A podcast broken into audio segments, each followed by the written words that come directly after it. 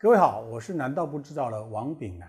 我们今天来啊聊聊关于 DPI 解析度这样的一个名词啊。那我们知道在啊稿子呃行程里面一定有图文，那图的部分大概就偏向于呃相片啊、影像啊，然后呃有的是用呃 AI 去做一些图腾啊、标志啊，或是色彩的一个标色等等啊。那 DPI 比较偏向于是在于探讨影像所谓的像素方面的一种清晰度。那像图 AI 我们去做，它就比较偏向于向量，它的副档名就点 CDR，然后或者点 AI，然后我们在影像的部分，它其实点 TIP，就是比偏向于像素啊像素的一种啊啊管理。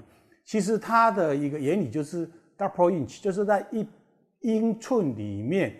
它的点数量到底有多密集？那越密集的东西，它当然清晰度会越清楚。那如果没有，就比较松散。但是在于呃 DPI 换算到印刷上面的 Line LPI，就是 Line per inch 的一个呃换算过程当中，其实它是一样，只是说我们会把影像换算让数码它能够解码变成印刷的条件。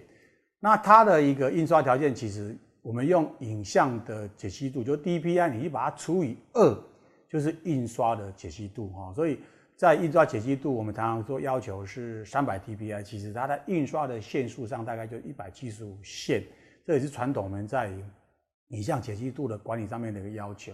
另外还有叫 PPI，PPI 就是数位方面他们在看的数位解析度啊，那个就是属于像素方面。好，那我今天 DPI 就介绍到这边。